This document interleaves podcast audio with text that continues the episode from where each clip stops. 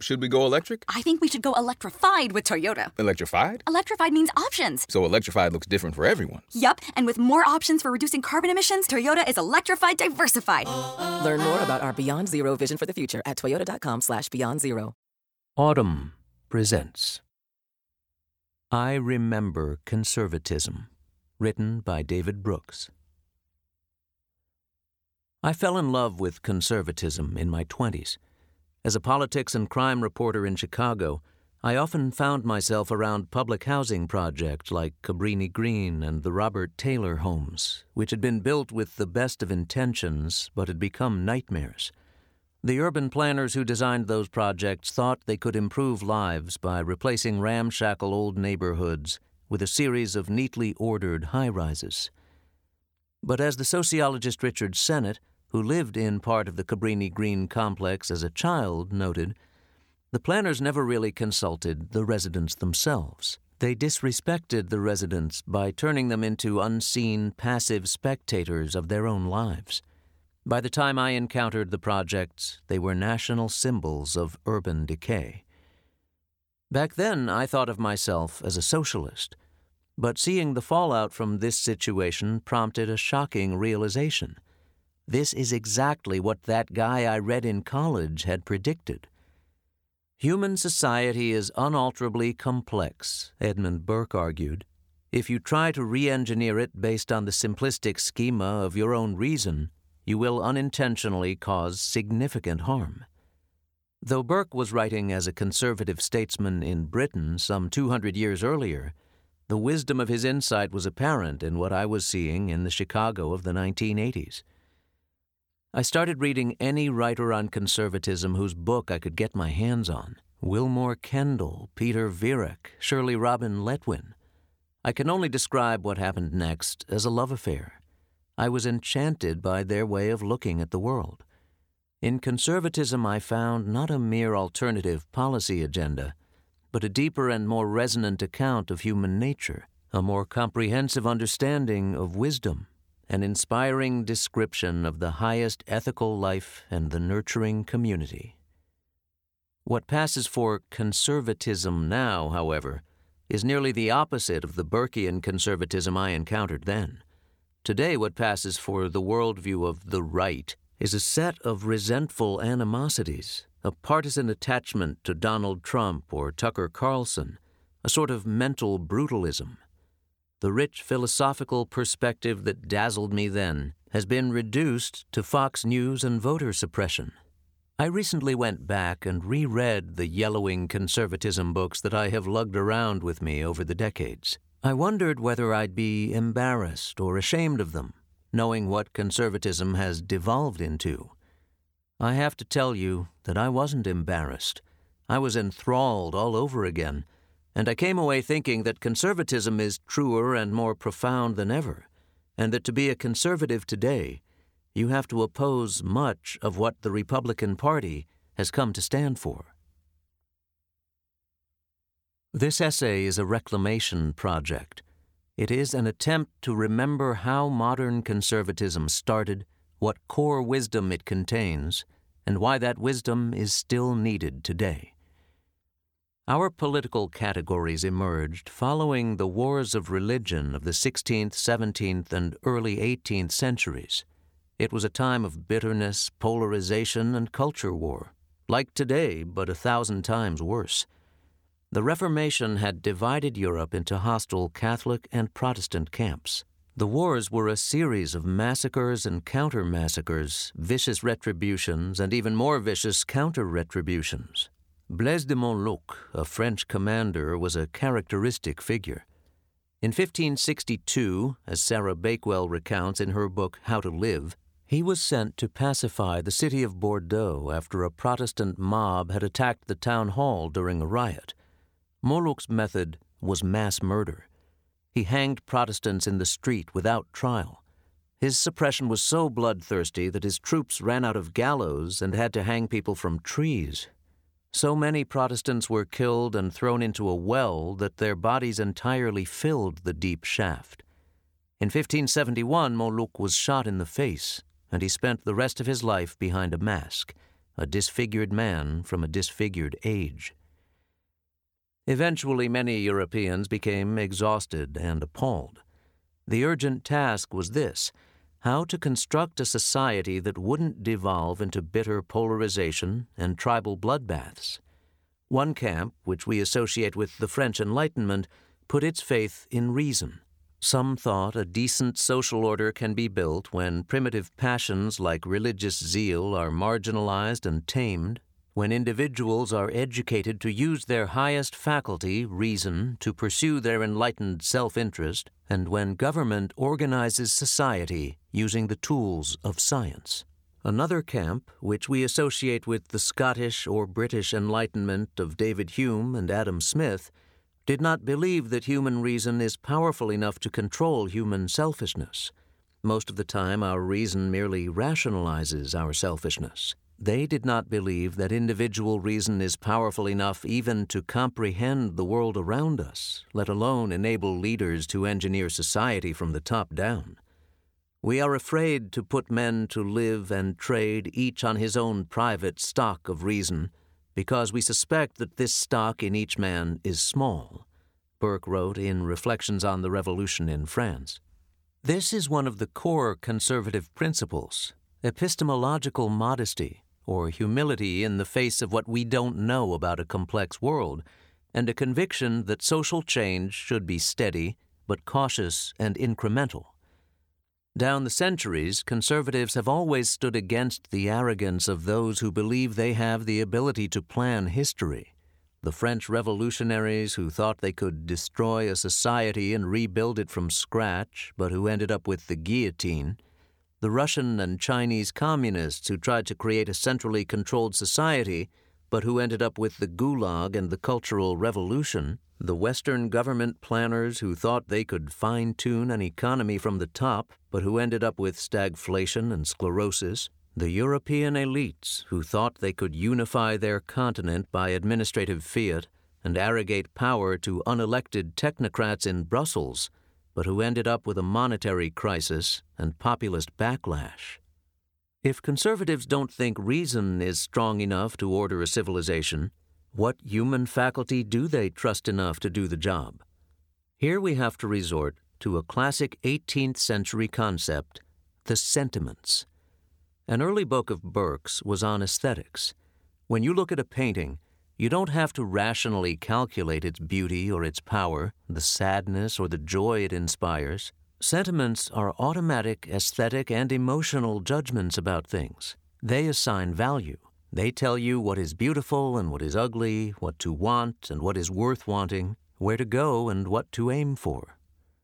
Rationalists put a lot of faith in I think, therefore I am, the autonomous individual deconstructing problems step by logical step.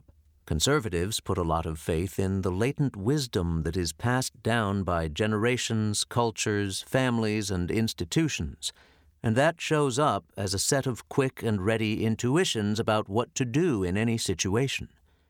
Brits don't have to think about what to do at a crowded bus stop. They form a queue, guided by the cultural practices they have inherited. The most important sentiments are moral sentiments. Conservatism certainly has an acute awareness of sin, selfishness, greed, lust. But conservatives also believe that, in the right circumstances, People are motivated by the positive moral emotions, especially sympathy and benevolence, but also admiration, patriotism, charity, and loyalty. These moral sentiments move you to be outraged by cruelty, to care for your neighbor, to feel proper affection for your imperfect country. They motivate you to do the right thing. Your emotions can be trusted, the conservative believes, when they are cultivated rightly. Reason is and ought only to be the slave of the passions, David Hume wrote in his Treatise of Human Nature. The feelings on which people act are often superior to the arguments they employ, the late neoconservative scholar James Q. Wilson wrote in The Moral Sense. The key phrase, of course, is cultivated rightly. A person who lived in a state of nature would be an unrecognizable creature scarcely fit for life in society, locked up within and slave to his own unruly desires. The only way to govern such an unformed creature would be through a prison state. If a person has not been trained by a community to tame his passions from within, then the state would have to continuously control him from without. Fortunately, people do not generally bring themselves up alone. The state of nature as imagined by John Locke or Jean Jacques Rousseau has never existed. People are raised within families and communities, traditions and nations, within the civilizing webs of a coherent social order. Over time, humans have evolved arrangements, traditions, and customs that not only help them address practical problems, but also help them form their children into decent human beings. The methods and mores that have stood the test of time have usually endured for good reason. The world is often wiser than any philosopher, the journalist Walter Bagehot wrote in the mid 19th century. Some of the wisdom passed down through the ages is transmitted through books and sermons, but most of the learning happens by habituation. We are formed within families, churches, communities, schools, and professional societies. Each institution has its own stories, standards of excellence, ways of doing things. When you join the Marines, you don't just learn to shoot a rifle. You absorb an entire ethos that will both help you complete the tasks you will confront and mold you into a certain sort of person fierce against foes, loyal to friends, faithful to the core. If someone asked you how to treat a woman whose husband has just died, your instinctive response would probably not be, induce her to host an open house for the next week. But the Jewish Shiva customs are a brilliant set of practices to help people collectively deal with grief, in part by giving everybody something basic and purposeful to do. The Shiva rituals nurture a certain way of caring for one another, instantiate a certain sort of family life. They help turn individuals into a people. Institutions instill habits, habits become virtues, virtues become character. Burkean conservatism inspired me because its social vision was not just about laws, budgets, and technocratic plans. Its vision was about soulcraft, about how we build institutions that produce good citizens, people who are moderate in their zeal, sympathetic to the marginalized, reliable in their diligence, and willing to sacrifice the private interest for public good. Conservatism resonated with me because it recognized that culture is more important than the state in driving history. Manners are of more importance than laws, Burke wrote. Upon them, in a great measure, the laws depend. The law touches us but here and there and now and then. Manners are what vex or soothe, corrupt or purify, exalt or debase, barbarize or refine us by a constant, steady, uniform, insensible operation, like that of the air we breathe in. They give their whole form and color to our lives. According to their quality, they aid morals, they supply them, or they totally destroy them. Conservatives thus spend a lot of time defending the little platoons, as Burke called them, the communities and settled villages that are the factories of moral and emotional formation. If, as Burke believed, reason alone cannot find the one true answer to any social problem, each community must improvise its own set of solutions to intricate human concerns. The conservative seeks to defend this wonderful heterogeneity from the forces of bigness and the centralizing arrogance of rationalism. To protect these little platoons when government tries to perform roles best done in families, when the federal government takes power from local government, when big corporations suck the vitality out of local economies. True conservatism's great virtue is that it teaches us to be humble about what we think we know. It gets human nature right and understands that we are primarily a collection of unconscious processes, deep emotions, and clashing desires. Conservatism's profound insight is that it's impossible to build a healthy society strictly on the principle of self interest. It's an illusion, as T.S. Eliot put it, to think that a society in which people don't have to be good can thrive. Life is essentially a moral enterprise, and the health of your community will depend on how well it does moral formation. how well it nurtures ordered inner lives and helps balance sentiments, desires, and motivations. Finally, conservatism welcomes you into a great procession down the ages. Society is a partnership in all science, Burke wrote, a partnership in all art, a partnership in every virtue and in all perfection. As the ends of such a partnership cannot be obtained in many generations, it becomes a partnership not only between those who are living, but between those who are living, those who are dead, and those who are to be born. By the early 1990s, I was living in Brussels, covering Europe, Africa, and the Middle East for the Wall Street Journal, and continuing my conservative self education.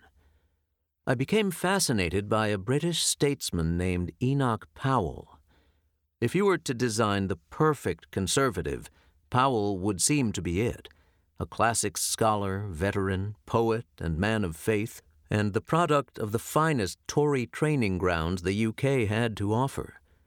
And yet, in 1968, Powell had given his notorious Rivers of Blood speech, which was blatant in its racism and shocking in its anti immigrant message. How, I wondered, had conservatism, which was developed in response to sectarian war, produced a statesman who was trying to start one? I realized that every worldview has the vices of its virtues. Conservatives are supposed to be epistemologically modest, but in real life this modesty can turn into a brutish anti intellectualism, a contempt for learning and expertise. Conservatives are supposed to prize local community, but this orientation can turn into narrow parochialism, can produce xenophobic and racist animosity toward immigrants, a tribal hostility toward outsiders, and a paranoid response when confronted with even a hint of diversity and pluralism.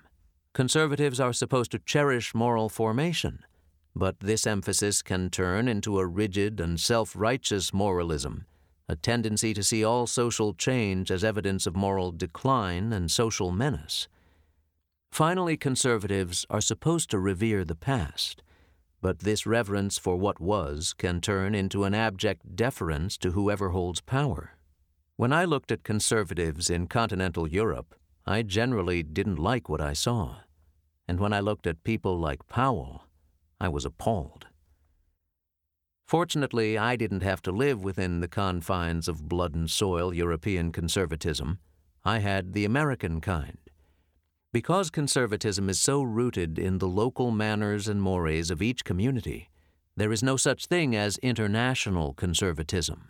Each society has its own customs and moral practices, and so each society has its own brand of conservatism. American conservatism descends from Burkean conservatism but is hopped up on steroids and adrenaline. Three features set our conservatism apart from the British and continental kinds. First, the American Revolution. Because that war was fought partly on behalf of abstract liberal ideals and universal principles, the tradition that American conservatism seeks to preserve is liberal. Second, while Burkean conservatism puts a lot of emphasis on stable communities, America, as a nation of immigrants and pioneers, has always emphasized freedom, social mobility, the Horatio Alger myth, the idea that it is possible to transform your condition through hard work.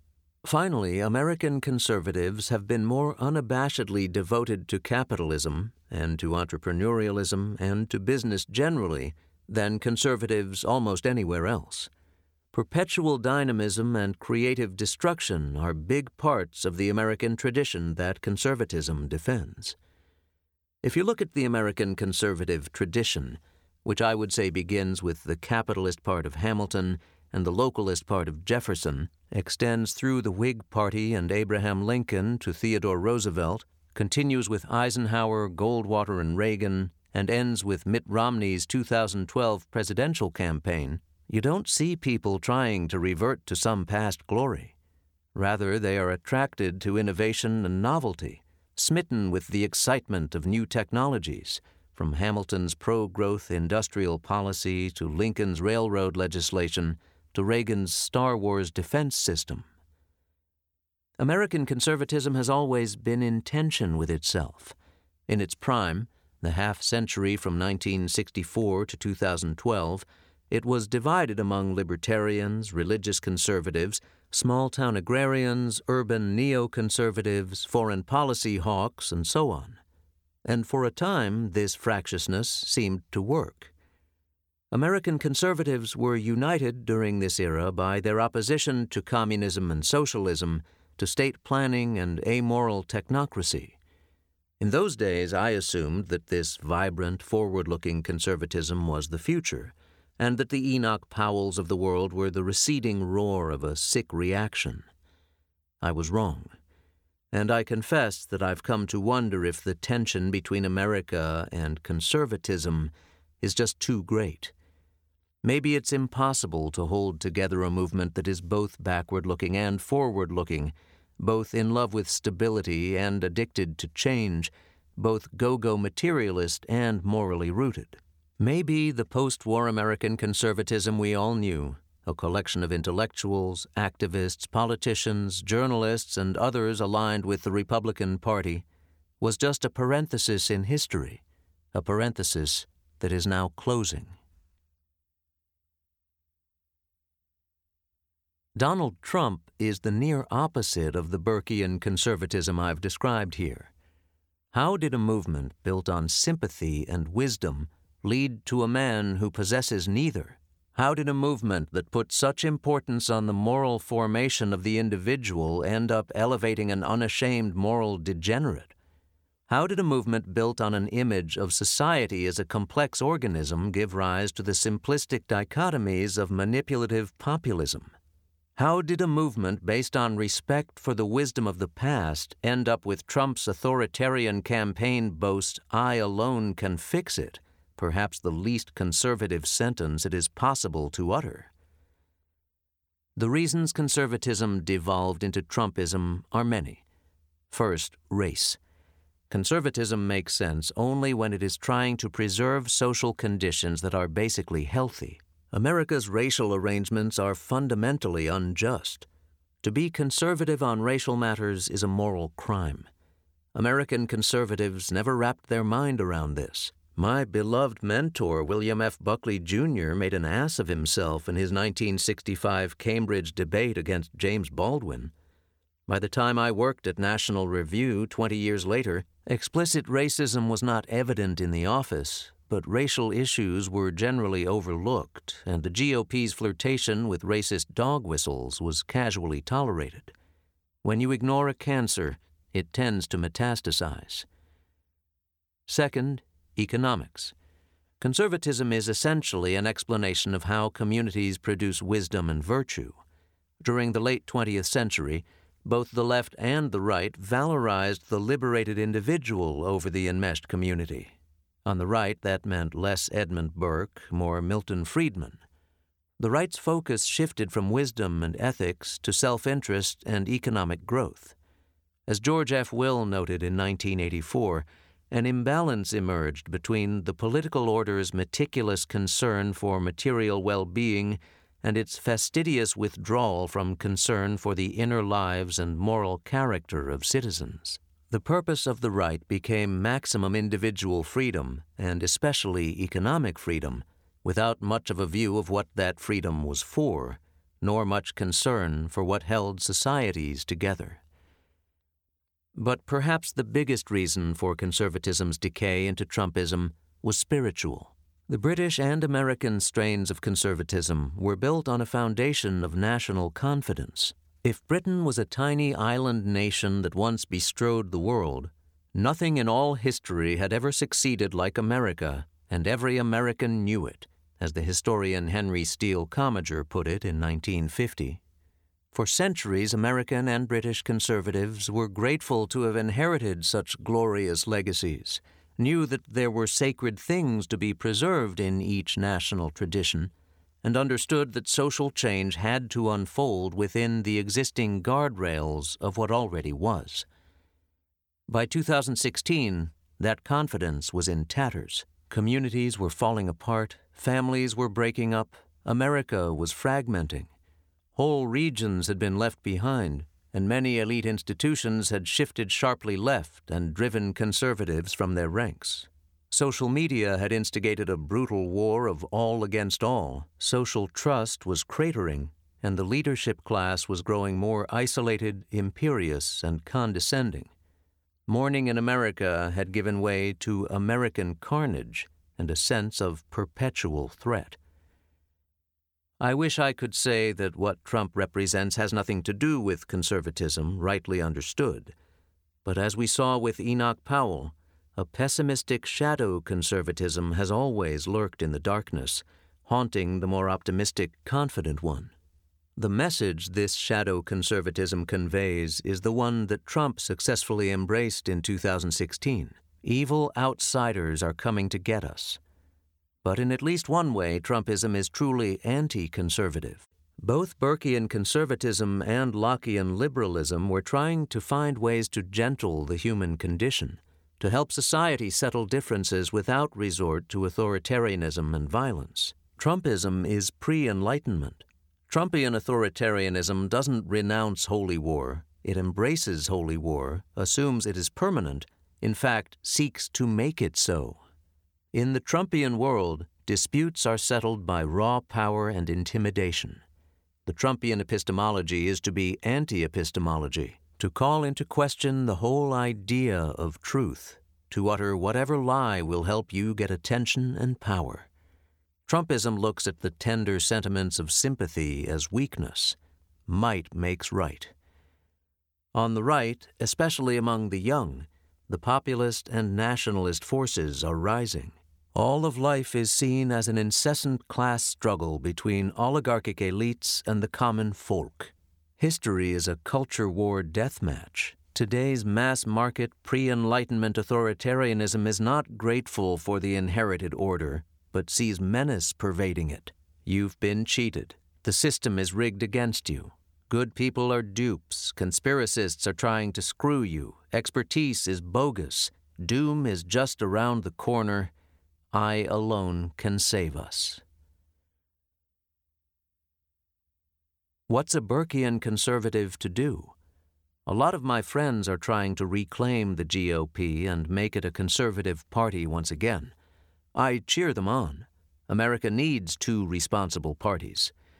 But I am skeptical that the GOP is going to be home to the kind of conservatism I admire anytime soon. Trumpian republicanism plunders, degrades, and erodes institutions for the sake of personal aggrandizement. The Trumpian cause is held together by hatred of the other.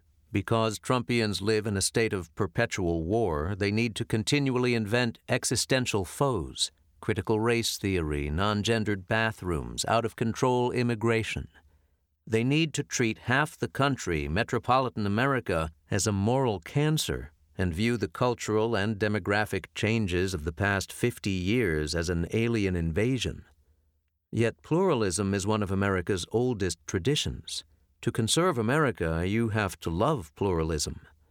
As long as the warrior ethos dominates the GOP, brutality will be admired over benevolence, propaganda over discourse, confrontation over conservatism, dehumanization over dignity. A movement that has more affection for Viktor Orban's Hungary than for New York's Central Park is neither conservative nor American. This is barren ground for anyone trying to plant Burkean seedlings. I'm content, as my hero Isaiah Berlin put it, to plant myself instead on the rightward edge of the leftward tendency, in the more promising soil of the moderate wing of the Democratic Party. If its progressive wing sometimes seems to have learned nothing from the failures of government and to promote cultural stances that divide Americans, at least the party as a whole knows what year it is. In 1980, the core problem of the age was statism, in the form of communism abroad and sclerotic dynamism sapping bureaucracies at home. In 2021, the core threat is social decay. The danger we should be most concerned with lies in family and community breakdown, which leaves teenagers adrift and depressed, adults addicted and isolated. It lies in poisonous levels of social distrust, in deepening economic and persisting racial disparities that undermine the very goodness of America, in political tribalism that makes government impossible. There is nothing intrinsically anti government in Burkean conservatism. It is perhaps marvelous that people who preach disdain for government can consider themselves the intellectual descendants of Burke, the author of A Celebration of the State, George F. Will once wrote. To reduce the economic chasm that separates class from class, to ease the financial anxiety that renders life unstable for many people, to support parenting so that children can grow up with more stability. These are the goals of a party committed to ameliorating, not exploiting, a growing sense of hopelessness and alienation, of vanishing opportunity. Daniel Patrick Moynihan's brilliant dictum which builds on a Burkean wisdom forged in a world of animosity and corrosive flux, has never been more worth heeding than it is now. The central conservative truth is that culture matters most. The central liberal truth is that politics can change culture. If you enjoyed this production, find the best long form articles read aloud in the Audm app, available now for iPhone and Android.